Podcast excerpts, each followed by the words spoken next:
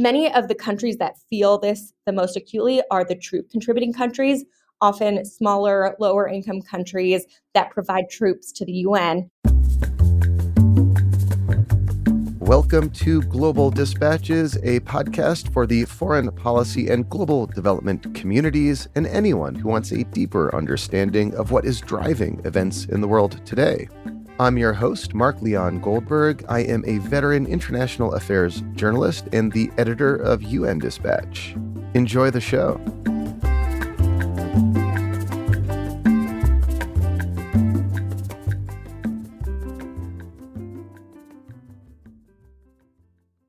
Looking for a trustworthy podcast to bring you unfiltered viewpoints and experiences on global health? Tune into Global Health Matters, the podcast that connects silos and amplifies diverse voices to give you a holistic picture. Each month, Dr. Garry Aslanyan from the World Health Organization hosts discussions with guests spanning former ministers of health, award winning journalists and authors, and frontline public health workers. Join listeners from across 180 countries for an exciting season four launching in June. Global Health Matters is available on Apple Podcasts, Spotify, and YouTube. Before joining the United States House of Representatives in 2021, Congresswoman Sara Jacobs worked at the United Nations and U.S. State Department as she explains in this episode, this experience gave her unique insights into the valuable role the United States can play at the UN and the value the UN brings to U.S. foreign policy.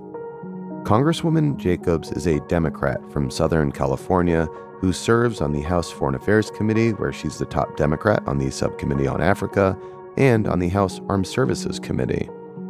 We kick off discussing her work at the UN and State Department before having a longer discussion about a piece of legislation she introduced last Congress to strengthen America's commitment to UN peacekeeping. We then have a broader discussion about Congress's relationship with the UN and any near term opportunities she sees for Congress to support multilateral engagement. I think you will appreciate this conversation. You will learn a lot about the political dynamics in forming Congress's relationship with the United Nations. And Congresswoman Jacobs is very much a rising star in the Democratic Party. She is the youngest member of the Democratic Party leadership in Congress today. Now, here is my conversation with Congresswoman Sara Jacobs, Democrat from California.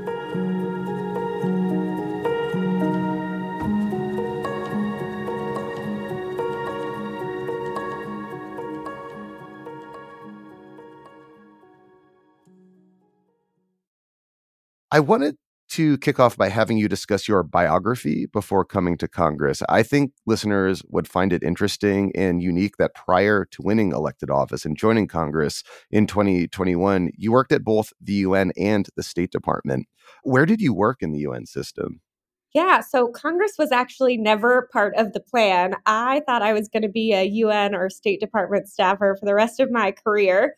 So, after I finished my master's degree in international affairs at Columbia, I worked at UNDP as a peace and development in Fiji, worked at peacekeeping, doing elections policy and strategy around what peacekeeping missions should be doing when there's an election in the country they're operating in. And then I worked at UNICEF in their innovation unit. At peacekeeping, was there a specific election or potential election that you were monitoring at the time?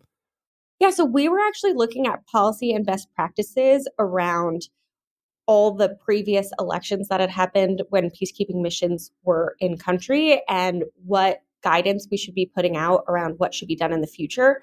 But it also was around when the mission in Mali was being stood up, which was also going to be when the post transition election in Mali was supposed to happen after the initial coup of the recent set of coups that we've had. And so I was doing a lot of work around sort of what options there were to stand up a mission while an election was happening or what a more prolonged transitional period could look like and what historical precedence there was for that. Fascinating. So, sort of in the weeds policy work for UN peacekeeping. Very nerdy, yes. and at the State Department, what did you do at the State Department? I was in the Bureau of Conflict and Stabilization Operations as a policy officer. So I mostly worked on US policy towards conflict areas in East and West Africa, did a lot in Nigeria around the time of the Bring Back Our Girls and the height of Boko Haram's capture of territory. Did a lot of work on East Africa and how we counter and prevent violent extremism there. And then, sort of broader policy work around countering and preventing violent extremism, security sector reform, and how we do a better job of doing that security assistance and helping promote good governance in the security sector. And then also thinking about how we can be doing conflict prevention more broadly and better as an entity. Again in the weeds policy stuff that's fascinating. So you did mention mali. I don't know if you saw this uh, a few days prior to when we're speaking now on the UN General Assembly resolution marking the one year anniversary of Russia's invasion of Ukraine and a vote to condemn Russia's invasion of Ukraine. Mali was one of only like maybe seven countries in the world to vote with Russia. I take it that's sort of an example of like Wagner diplomacy or Wagner group diplomacy at work. But do you have uh, any impressions of why Mali took that vote? Yeah, I think that's exactly right. I think, you know, we know that the current regime in Mali is beholden to the Wagner group to keep power and are sort of relying on the Wagner group to do the kinds of military operations that they don't have the capacity to, that I think many of us in other countries are very concerned about the human rights abuses that are being committed. Yeah, I saw that vote and sort of my eyebrow was raised because that's certainly not how they voted last time, but I think that was probably pre coup. So you worked really in the trenches in the UN and also at the State Department. And now, of course, you are an elected member of Congress. I'm curious to get your impressions of, based on, on both of your experiences working at the UN State Department and now in Congress, what value did you see the United States bringing to the work of the United Nations and vice versa? What's the value that the United Nations brings to US foreign policy? Yeah, well, actually, a lot of the reason I moved from the UN to the State Department was because of the outsized role that US policy plays at the UN. So, for instance, when we were working on elections policy, a lot of why there was a sped up timeline to have elections in a lot of these countries is because US law prohibits the provision of assistance to countries that have extra constitutional transfers of power. And so it was often the US pushing for quick elections, even when experts at the UN did not think that was necessarily the best way to get to a just and lasting post conflict scenario. I worked, for instance, on some refugee response issues at UNICEF. And it was clear that UNICEF could keep responding as much as they could. But at the end of the day, you had to go to the policies that were being made that didn't prevent these sort of refugee situations from happening. And so to me, like so much of what the UN is working on is directly related to US policy. And that's why I felt it was important to move over to the US side and work on that. But I also think that it goes both ways. The United States is incredibly benefited by the multilateral system. We are able to provide humanitarian assistance, provide development assistance in a much more holistic way and coordinated way because of our work with the multilateral system like UNDP, like UNICEF. We've seen huge successes in global health through our partnerships with the UN system but also like thinking more broadly about national security. The US, our power is derived from our ability to build coalitions and to bring other countries along for what we're doing. And I think we see that very clearly in the case of Ukraine. And the multilateral system is an incredibly important part of how we actually are able to extend US power and coalition building and a key source of our power, especially as we're moving into a more multipolar situation. So I wanted to drill down a little bit and ask you about one piece of legislation that you have sponsored in the last Congress, the United States Commitment to Peacekeeping Act. What is that legislation and why do you feel that it is important and necessary? Basically, what that legislation does is it lifts the cap that Congress created in 1994 that says that the US can't contribute more than 25% of the budget of UN peacekeeping operations. Now, the way the peacekeeping budget works is that countries are assessed based on the size of their economy, and the US is assessed dues almost always higher than the congressionally mandated cap. And so, for instance, in order to actually fully pay our peacekeeping dues, we've temporarily lifted that cap 15 times since 2000. But even still, we are in a constant state of debt with the UN. We haven't lifted the cap since 2017. And so we actually are in arrears over a billion dollars, even though we are part of the negotiations around the assessed dues and how much people are asked to pay and we have to vote for it at the General Assembly and we vote for it as a country. We're not talking about anything crazy. The actual rate of US assessed dues is usually around 27% instead of 25%. But this cap and the resulting debt actually really diminishes US standing and our ability to pursue US priorities, especially around oversight and accountability and human rights and other issues that are incredibly important to the United States. And we have seen countries like China seize upon this issue of arrears to portray the United States as an unreliable partner. And so, you know, we've actually already started to see these consequences. Many of the countries that feel this the most acutely are the troop contributing countries, often smaller, lower income countries that provide troops to the UN when the US doesn't pay our full bill, it's their troops that don't get compensated.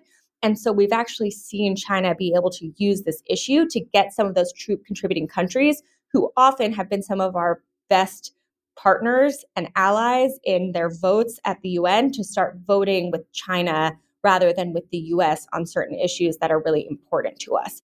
Can you name names? Do you know like examples? I don't have any specific examples for you, but we have definitely seen it in our dialogue with these countries.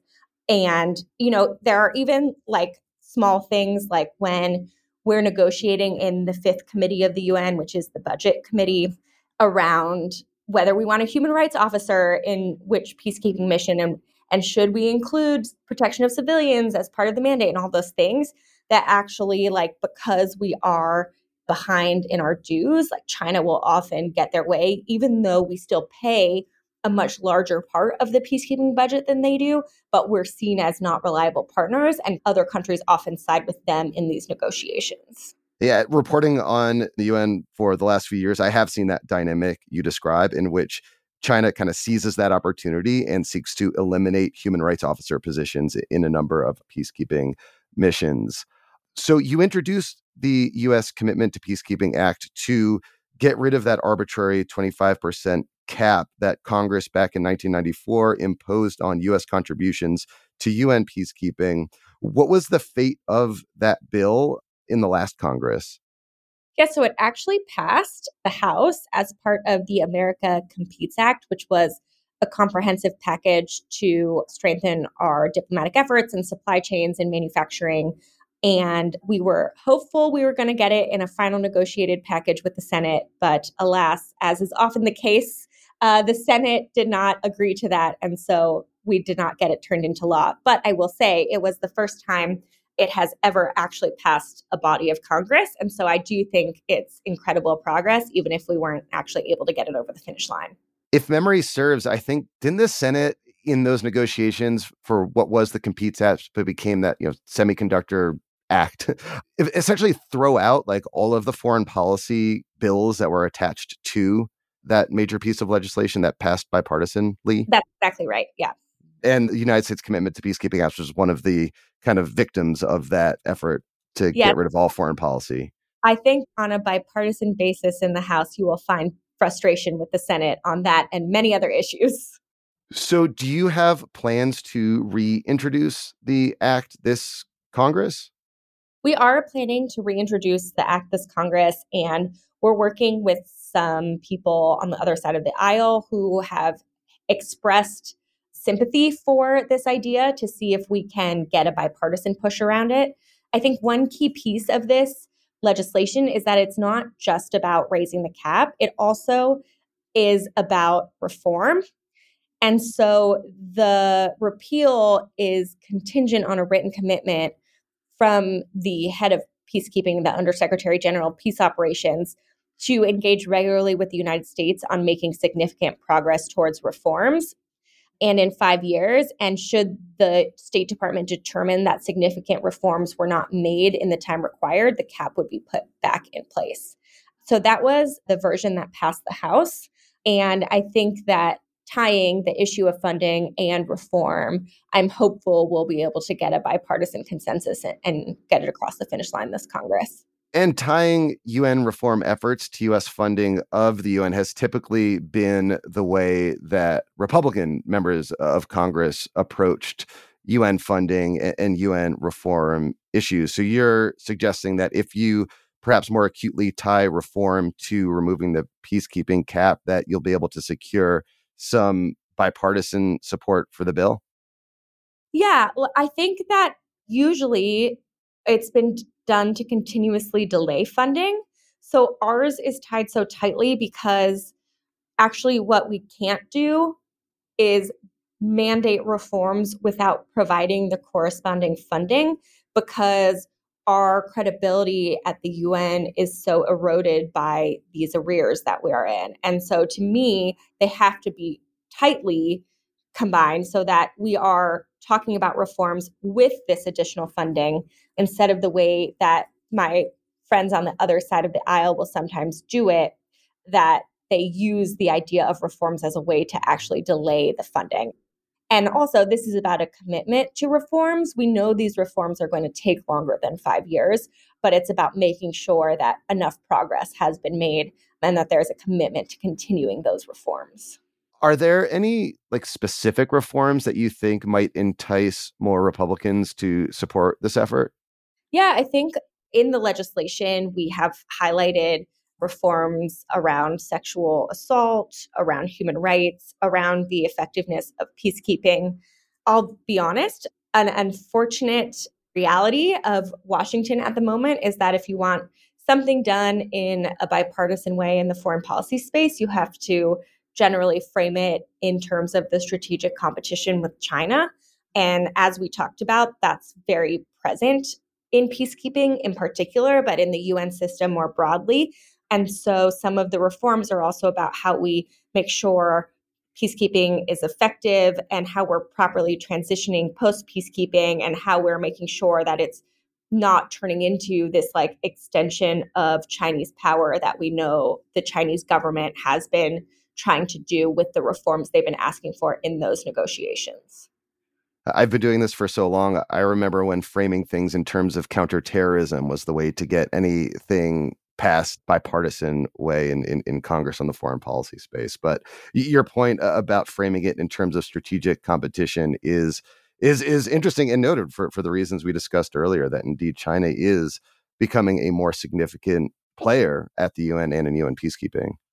Yeah, absolutely. And I don't think it's a coincidence. Actually, I, I, know it's not a coincidence that the reason we were able to get this passed for the first time is in the Competes Act, which was designed directly as a response to strategic competition. So I know that a few months ago, over the summer, you visited Sudan and South Sudan as part of a congressional delegation looking at UN and also peacekeeping issues, specifically in, in South Sudan. What did you see or experience on that trip that helped inform your view about the effectiveness of UN peacekeeping and what the United States can do to make UN peacekeeping more effective? Yeah, look, we ask peacekeepers to go to the trickiest and thorniest conflicts around the world. And the US derives a benefit from that, right? Many studies have shown that it's much more cost effective to send a UN peacekeeping mission than a US military mission to these countries. I think South Sudan is the perfect case of a very difficult conflict where what we traditionally think of as peacekeeping is only one piece of what we're asking the mission to do. Because for a long time, there was actually no peace to keep.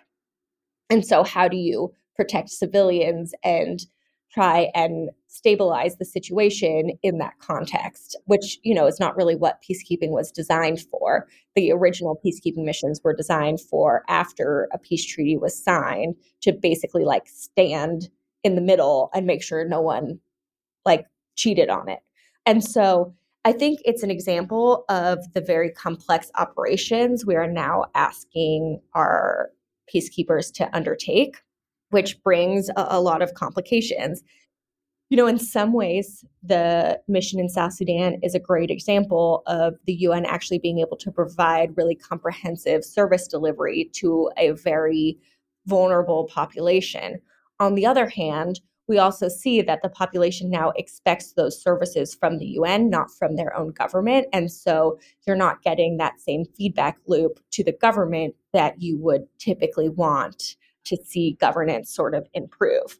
So I think that was sort of a important thing for me to see. I think and another thing that really stuck with me was the real role and protection of civilians that the UN has and how you know often the US government will train troop contributing countries troops before they deploy to a mission but we don't actually have any mechanism in place to sort of train while they're in mission. And so when a protection of civilian incidents happens, trying to figure out what more we can be doing to help make sure that the responses are as effective as possible in those scenarios, which are very difficult situations that these troops are in.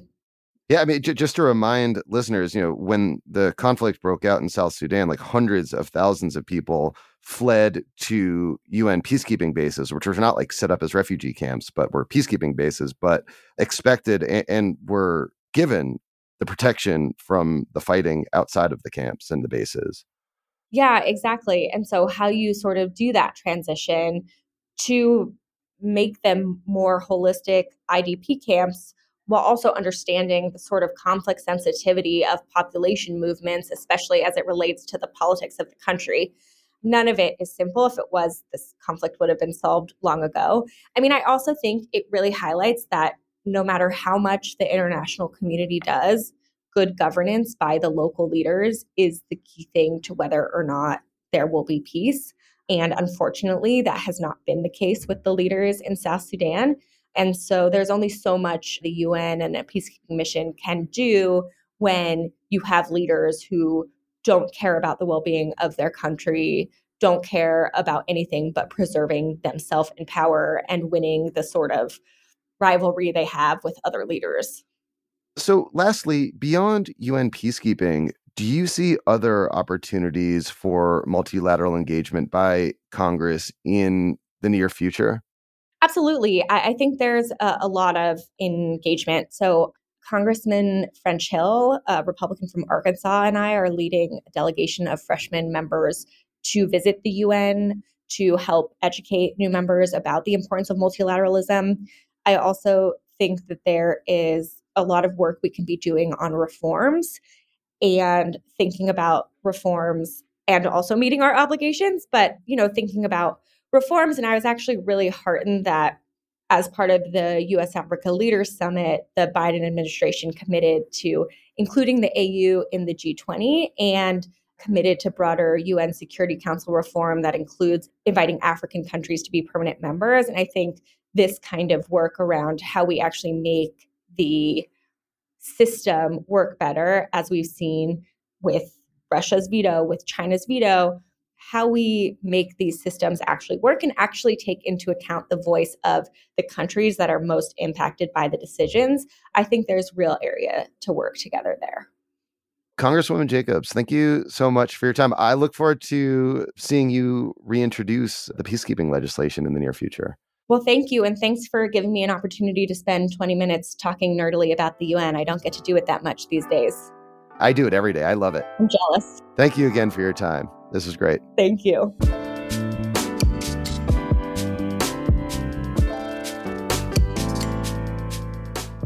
Thank you for listening to Global Dispatches. Our show is produced by me, Mark Leon Goldberg, and edited and mixed by Levi Sharp. If you have questions or comments, please email us using the contact button on globaldispatchespodcast.com. Before you go, do take a moment to show your support for the show by becoming a premium subscriber. If you're listening on Apple Podcasts, you can do so with a couple taps of your thumb. If you're listening elsewhere, you can go to patreon.com slash global dispatches. We rely on support from listeners to continue to do what we do far into the future. And by becoming a premium subscriber, you will unlock access to our entire archive of hundreds and hundreds of episodes. Please rate or review the show on Apple Podcasts.